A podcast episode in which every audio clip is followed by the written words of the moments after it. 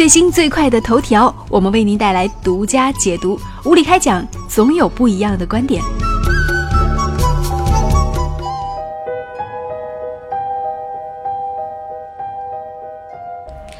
今天是二零一七年的九月三十号。目前呢，在院线当中有一部电影，它是一部在豆瓣当中评分在九点一分的电影，而且呢，在微信的这个电影当中，那我看到它的评分是高达九点七分。这是一部高分电影，就是我们今天要和大家说到的这部电影，名字叫做《看不见的客人》，是一部西班牙的悬疑电影。那关于这部电影拍的怎么样呢？相信通过豆瓣的评分，还有很多网友给出的评分，那有一个基本判断就是它应该是一个还不错的电影。那这样的一部高分电影，它有没有一些漏洞？有没有一些蛛丝马迹？其实需要再反复斟酌。有没有可能再斟酌这个电影会拍得更好呢？今天啊，就这一话题，我们和五月小龙先生来聊一聊。呃，我知道，其实你还是一个挺喜欢看电影的狂人。那这个看完了《看不见的客人》这部电影之后，你觉得就是在豆瓣当中给出的九点一分，或者是目前在电影网当中给出的九点七分这样的高分，你觉得它是实至名归呢，还是说是因为当前的电影都就是目前排片的电影太糟糕，所以才会让它得到这样的一个分数？你怎么看待这个分数和电影之间的这个关系？呃，其实我看到这部影片获得了比较高的一个评价的时候呢，还是蛮开心的。因为呢，这部影片如果说它的投入来讲，应该算是一个成本不大的影片。嗯，它更多的呢是在剧情和情节上取胜，也就是我们俗称的一种所谓的烧脑片，是吧？大家都说，哎呀，看这个片子很烧脑啊。的的确确啊，这个里面呢，可能它整个构架让我们能够回忆起以前的一些啊比较经典的本格推理片。啊，侦探推理片，整个影片里面呢，啊，采用一种倒数的一种形式，把一个案件啊抽丝剥茧，然后呢，给我们陆续展现了两到三种完全不同的一种说法，嗯，和案件的一个走向。我们呢要从啊，要从就是说，因为这个是案件以后的一个事件啊，要从呢所有的人的，就是说相关证人说的话里面去评断，然后呢去判断哪一个是真相，哎，所以呢这个有一种斗智斗勇的感觉。这个呢，比起我们，呃，就一目了然的，最近以来很多个所谓的大片以特效取胜的大片来讲呢，是走的完全不同的一条道路。嗯，所以呢，为什么它能够受到追捧呢？也可能是因为我们说啊啊，那个大鱼大肉吃多了以后，也想来一点阳春白雪，大概这么一个感觉啊。嗯，目前在这个豆瓣当中，它的评分比较高，是因为大家觉得它的这种悬疑推理还是。非常的有吸引力的，嗯，那我们下面可能说到的一些内容就涉及到一些剧透了，所以呢，这个如果你没有看过这部电影，可以选择在看完之后再来听我们这个节目啊，对，嗯，对，因为这个电影其实简单来说，嗯啊，因为呢，我们在说之前呢，我们可以简单的就肯定一下这部影片呢，它的那个高评分呢，应该来讲还是实至名归的。呃，如果你去看到的话呢，你就感觉整个影片的节奏啊还是非常的紧凑的，的确有一环扣一环的一个感觉，还是推荐大家看一看的。我们现在呢，跟评论什么呢？啊，我们可以呃，还是得说，我们说鸡蛋里挑骨头吧。毕竟来讲是，如果说一部一部很紧凑的一部悬疑片的话，是吧？最难的就是各个细节这样的一个架构。但是很遗憾，就是说我们说，在这个非常已经快达到满分的一个电影里面。我们还是觉得里面存在着某一些漏洞和让人不太满意的地方，所以我们今天可能更多的是谈到这个方面。如果你没有看到电影的话，推荐你们还是看完以后再来跟我们继续讨论。那简单来说，这个剧情跟我们来做一个对，我们现在简单的说一下那个剧情。实际上呢，这个影片里面啊，是一个非常经典的在侦破片里面出现的一个桥段，叫做密室杀人案。嗯，啊，就是说在某旅店的一个完全封闭的房间里面。一共只有男女两个人住在里面。当警察冲入这个房间的时候，发现女方已经被杀身亡，而男士呢，他号称是被另外一个人打昏在地上，就这么一个情节。可是呢，警察却发现整个房间从里面是出不去的，它是一个完全封闭的一个环境。那么，这位男士口里面说的那个杀了女士、把自己打昏的这个第三人。到底是否存在？就成了整个案件的一个关键。而这个人呢，也是我们这个电影片名里面提到这个所谓的看不见的客人。嗯，因为这个房间里面本来来讲只有男女两个人，现在女的死了，男的活着。男的呢，唯一的幸存者却信誓旦旦的说，房间里面曾经有第三个人攻击了自己，杀害了女士。这这整个影片里面最关键一个部分，就是围绕这个第三人到底是谁，是否存在。于是呢，展开了一系列的一个分析和铺垫。而整个故事构架里面呢，比较有意思的是什么呢？它并没有一开始的时候直接谈述案件的一个发展，而是通过一个倒数的方式。通过什么倒数呢？我们说啊。男士面临着就是说杀人犯的这个指控，于是呢，他为了脱罪，要跟自自己的辩护律师进行一个交谈。嗯，辩护律师呢，就是说，如果你想真正的脱罪的话，你必须把实话告诉我。于是呢，那个男士呢，就在跟辩护律师啊，我们说整个电影里面就是通过辩护律师之间两个人进行交谈。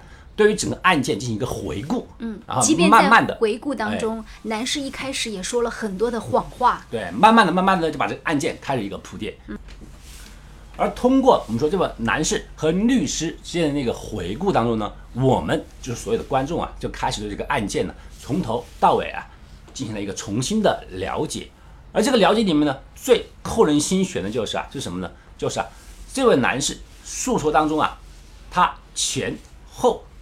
逐渐讲述了三种各种不可、各种不一样的一个作案的一个啊一个版本啊，因为就他最开始的时候呢，他只说了一部分，就是说啊有些不好不好说，然后慢慢的呢，哎真相逐渐的浮出水面，而让我们感到很惊讶的就是啊，整个三个不同的版本里面呢，案件出现了一个截然不同的一个反转，所以这个反转呢，就是让大家觉得这个电影里面比较扣人心弦的部分啊，从最开始的我们说啊受害者。而摇身一变成为最后一个加害者，是吧？这种情节就是中间的各种细节和各种反转，让我们大家感觉非常新颖。而其中呢，最让人就是说，整部观赏影片里面一个核心的一个重点，让人最震撼的内容就是什么呢？律师是假的。对，这个最大的一个反转是什么呢？原来最开始陪伴着进来之后跟男主进行案件讨论的律师，竟然是一个假的，而且他竟然是。这个另案件当中，因为还隐藏了两个案件，另外一个案件当中的这个一个当事人，他冒充了一个律师的身份，就是说通过律师的身份和男主进行谈话的过程当中啊，不仅仅将嗯扑朔迷离的案件啊理得清清楚楚，同时还让真正的真凶啊浮出了水面，是吧？所以说这个东西是什么案件里面呢，让人非常感觉哎耳目一新的地方。到了最后啊啊那个当男主。得知啊，那个律师是假的时候，他当时那个目瞪口呆的那个状况，就是把所谓的那个啊“善有善报，恶有恶报”的那句话就阐述的是淋漓尽致啊。然后那一刻时刻啊，我们说所有的人啊，就跟着一起感到很心潮澎湃，说：“哎呀，不仅是有一种浮出水面的感觉，还有一种就做坏人天网恢恢，疏而不漏的这种感觉就出来了。”应该说，给人印象最深的就是这个贾律师的一个反转。呃，那这个贾律师，我们最后是知道他是案件当中另外一个案件，就是关联的一个案件。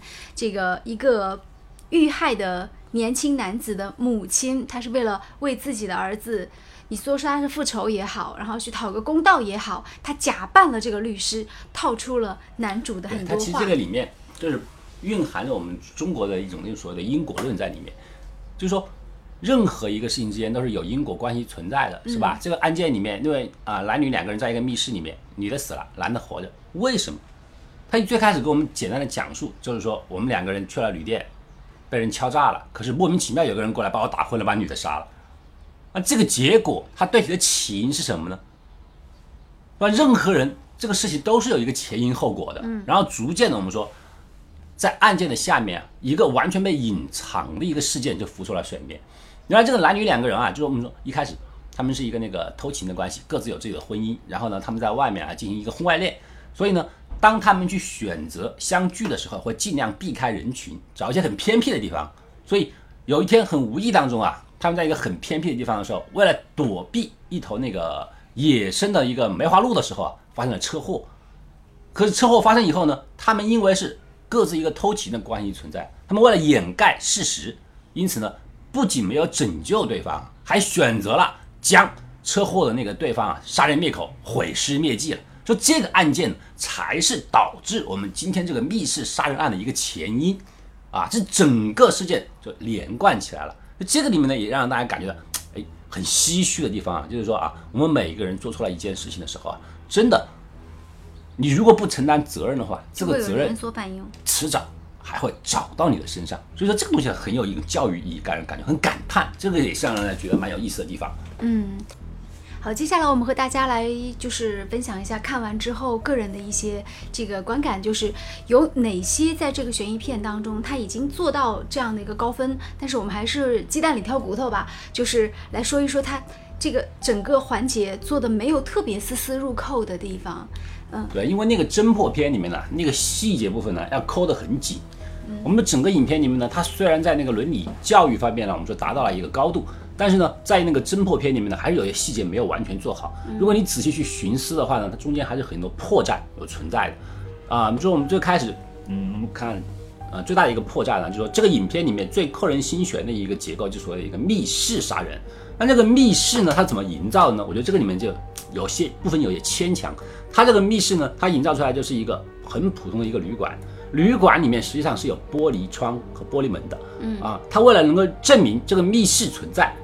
他人为的啊，营造了一个人设，一个设定，就是说那个旅馆里面，每到冬天的时候，都会把窗户上面的把手去掉。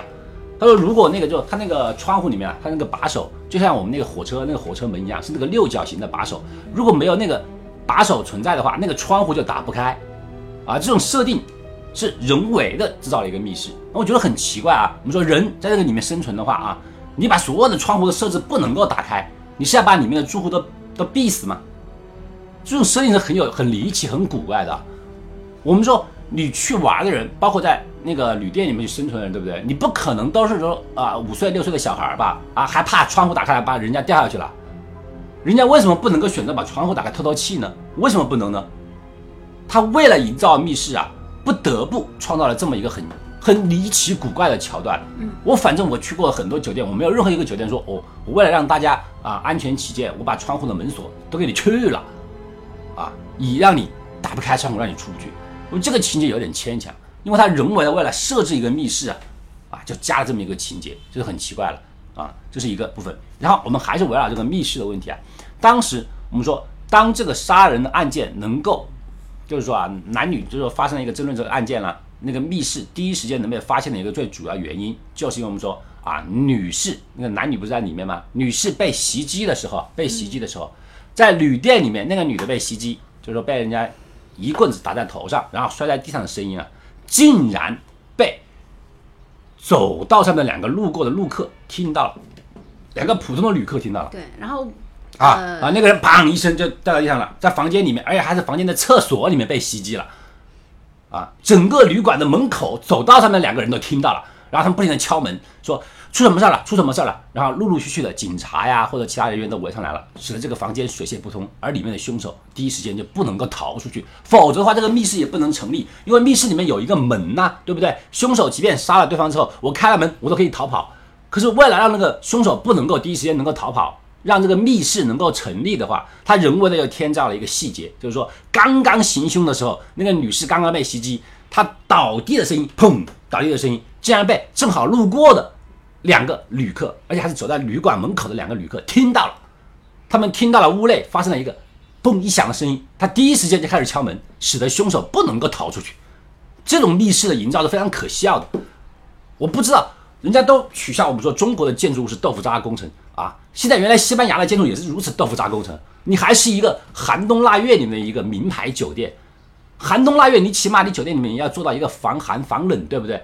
你那个酒店那个墙应该是很厚的吧？啊，你整个旅馆里面还发生在厕所里面的啊，一位女士忽然倒地，嘣一响，这个声音，走道里面的人都能够听得到。你这个酒店的隔音效果怎么会如此之差呢？是一个非常可笑的一个设定。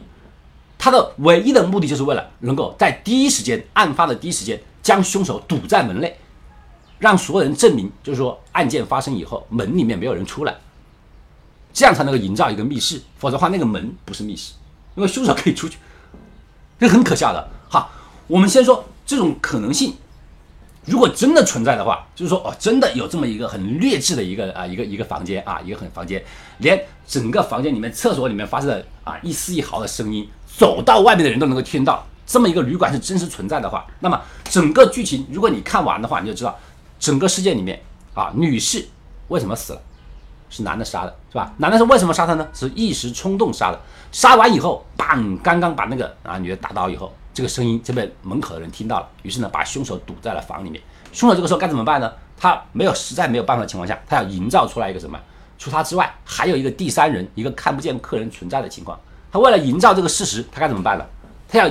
伪造一个自己被袭击的一个假象，他怎么营造这个假象呢？电影里面告诉我们什么？头雷到了那个，就是他看着那个墙上的一个那个一个一个一个大镜子的时候，他咬牙自己一头撞到了那个镜子上面，然后把自己撞得头破血流，然后他就跟别人说说我是被人袭击了，别人把我的头雷到镜子上面。可是这个里面却有一个天大的漏洞存在啊！你不要忘记了，你的设定是你的酒店是一个豆腐渣工程呐。一个你女主角被人袭击，在厕所里面的声音都能够被门外的人听到。你现在忽然把自己狠狠的雷在那个墙上的镜子里面，这个声音该比那个普通的一个人倒在地上声音还大吧？啊，砰！这么大的一个声音，门口的人为什么没有听到呢？如果门口的人第一时间我既能够听到一个厕所里面人倒地的声音，那么我想当然一定能够听得到你把头撞在啊，还是那个客厅，在客厅的窗户里面。撞在那个客厅的窗户，撞得头破血流的声音我也听得到。如果我能够听到这两个声音的话，那么这个男主角的谎言就已经作废了呀。因为他的谎言里面说，他先是被人偷袭的，那个看不见的客人先把他的头雷到镜子上。那么撞镜子的声音必须在女主角被袭击的声音之前，这个顺序是这样，对不对？可是你这个豆腐渣工程的房间里面，让大家听到是什么呢？女人倒地的声音在前面，然后呢，头撞玻璃的声音在后面。那么这个结构很明显了，这个案件就不用审了嘛。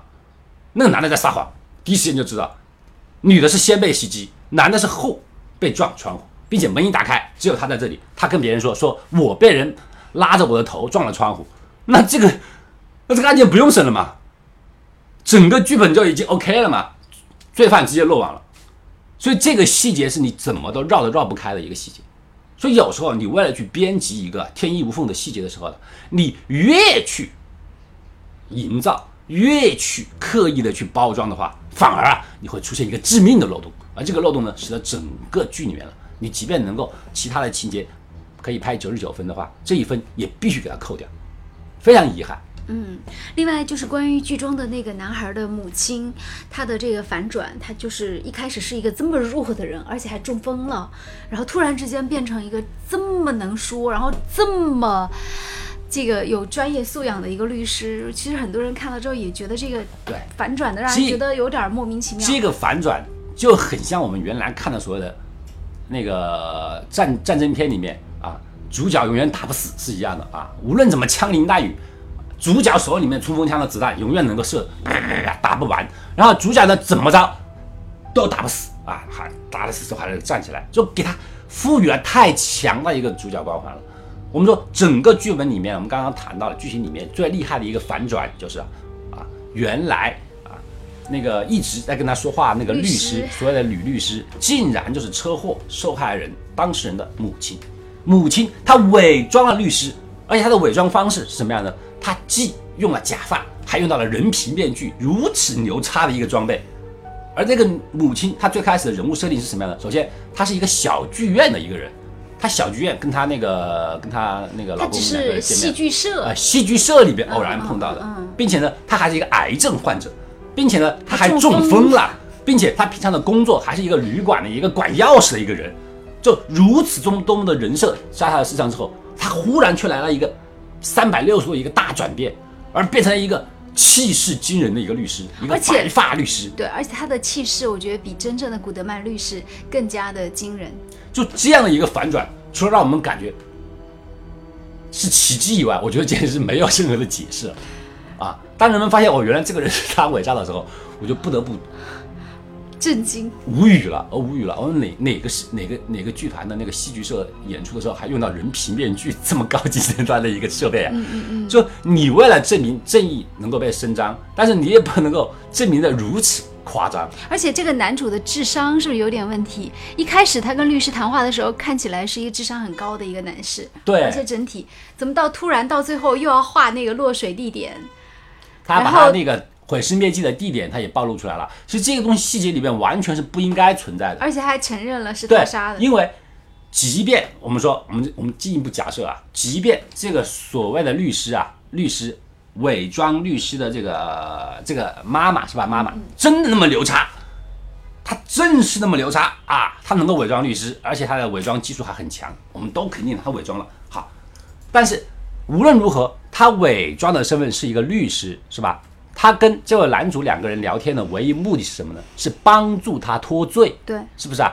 那么那位男士唯一能够跟他讲的是什么呢？就是讲你怎么能够帮助我脱离一个犯罪分子的一个一个一个可能性。嗯，那么所以呢，他可以跟他谈论整个案件的一个真实情况，也甚至可以交底。他说：“哎，这个世界是我是我杀的。”但是他唯一不可能做的就是他不应该把。他的毁尸灭迹的那个地点说出来，嗯，因为这是不可能的，嗯，那个剧情里面，就电影里面他谈到的，为什么我们说男主最后把毁尸灭迹的地点也说出来的时候，是因为那个律师套他的话，律师说，我现在为了证明你是无辜的，我们必须把所有的罪责推到你的女情人身上，嗯，那么怎么推过去呢？我们现在说毁尸灭迹的人不是你，而是那个女的，为了证明是那个女的毁尸灭迹。我们呢就应该把那个女的的相关的一些啊生活用品、生活用品放到那个呢你毁尸灭迹的那个车里面，让警察去发现这个事情。当警察把这个啊毁尸灭迹的那个车和尸体找到的时候呢，就可以在里面找到那个女士的生活用品，就证明了的的确确是那个女的干的。哎，是啊，我不得不说这个推断呢也有一定的道理，而且呢也深得那个男主角啊欣赏。他说你说的太对了。是啊，没问题啊，但是这样一个问题出现了，他为什么会把那个毁尸灭迹的地点接着告诉律师呢？律师能够给他提供的帮助，你不要忘记了，律师是干什么的？律师是动脑子的，他是一个法律援助者，他能够给你提供的是什么？是一个思维和一个什么？和一个计划上面的一个一个方针，他会告诉你，你这么样去做可以让你脱罪。可是我想知道，就是啊，即便这个律师说的都很对，那么到底到最后是谁把那个车捞起来？是谁能够把那个女情人的生活用品放到车里面，然后去伪造这一切呢？律师可以干得出来吗？律师干不出来。他的手下，他必定还是那个男的自己去做呀，或者说那个男的他自己的那些狗腿子去做。那么他只要能够欣然接受这种说法，并且按照这种说法去做就可以了。他有没有什么必要非要把自己的这个埋尸地点也给律师说呢？而且这个律师完全是一个你不一定能够信任的律师。你把这么大、这么这么大的一个问题和盘托出。你不相当于把你的命就给了别人吗？你前面所有的说法，因为两个人是在桌子面前说话，都是不能够经过一个证实的情况。我甚至可以说我被诱供了，我被骗了，对不对？都可以说，可以推翻一切。但是，一旦对方能够找出那个藏尸地点的话，那么你所有的说辞都作废了。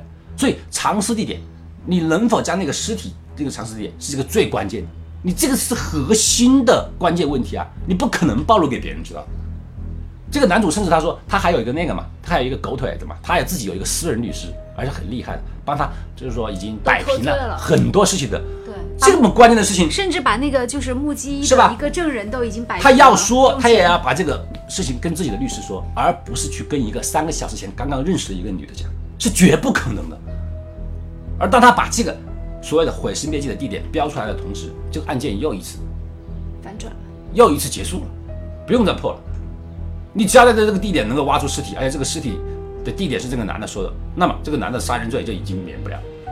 所以在这个里面呢，太多细节啊，让人就是说觉得非常遗憾，非常遗憾，基本上太不可能了，太不可能了。而且还有一个事情是最不可能，就是什么呢？啊？我们说这位妈妈她伪装的是一个律师，对不对？这个律师他打的是什么官司呢？他打的是一个什么啊？密室杀人，是杀人案的一个刑事案件，并且呢，我们从后面那个剧情里面也了解到，这个男主。他自己是一个，就是真正的杀人犯，对不对？了解这个事件的还有他的什么？他的那个狗腿的律师，那个男律师，他也是知道。那个男律师也是为这个事情而奔波，就是专门为他啊毁尸灭迹的这种事情。那么这么一个大的案件里面，甚至是一个案中案，套着两起案件的一个案件里面，对不对？他怎么可能这么大个案件里面，请到了一个律师啊，都不亲自带过来见个面，而只是打个电话呢？就打个电话说我的律师马上就过来了啊，你等等他就可以了。一个这么大的一个凶杀案，里面牵扯到就是说，你对方自己的自己的自己老板的一个狮子图啊，我不亲自把这个律师介绍给我老板，而是只给我老板打个电话说他三个小时后就来，这是完全不可能存在一个事件。而正是因为这个疏忽，它能够导致了你说啊啊律师被假冒了，因为没有人介绍嘛。你你见过这种情况吗？这么一个大的一个案件，一个杀人案件，啊，你甚至不有一个熟人，让双方见个面，而直接打个电话，像这种就这样，就好像我们是谈生意一样，马上有一个一百亿元的一个啊一个生意马上要谈成了，啊，而签合同的那个人，甚至我不亲自把他带过来给你见面，我打个电话说，哎，你好啊，今天下午我们要签个一百亿的一个生意啊，然后那个对方今天三点半到你家去啊，你给他签了就行了啊，这个事儿就这么简单。所以说啊，很多细节啊，我们最后总结起来啊，我们说很遗憾就是，即便是高分电影，但是只要是涉及到人脑刻意为之的东西，它永远不是完美。那关于这部电影当中的一些漏洞，其实还包括有，比如说男主在发现了这个就是男孩没有死之后，竟然又将他给沉溺了，也显得不太符合常理，把普通的一个交通肇事，然后强行变成了谋杀案。如果说是为了避免自己和女主的私情暴露，完全没有必要杀人，完全可以私了，用钱来了事。还有就是在警方调查男主的时候，竟然是没有调取监控录像，包括在机场、火车站、男主入住的酒店等等，其实都有可能有监控录像。仅凭几张伪造的票据，就为男主洗脱了嫌疑，一开始就会有牵强的地方。而且呢，手机、汽车也是有这个 GPS 定位的，这些痕迹应该来说也不会完全的消失。这就是以上带来关于这部电影漏。动的一些分析，作为一部高分电影，它自然是有很多它成功的理由。但是作为一个人的智力，然后拍出来的这样的一部推理型电影，它自然也会有一些有些难以圆其说的地方。但是无论如何，我觉得在这个。整个电影票房当中看到这样的一部悬疑片能够异军突起，它也显示了大家对不同种类的电影的一种欢迎和支持。希望有更多的电影百花齐放，来丰富我们的这样的生活。好，今天无理开讲就进行到这里，再见。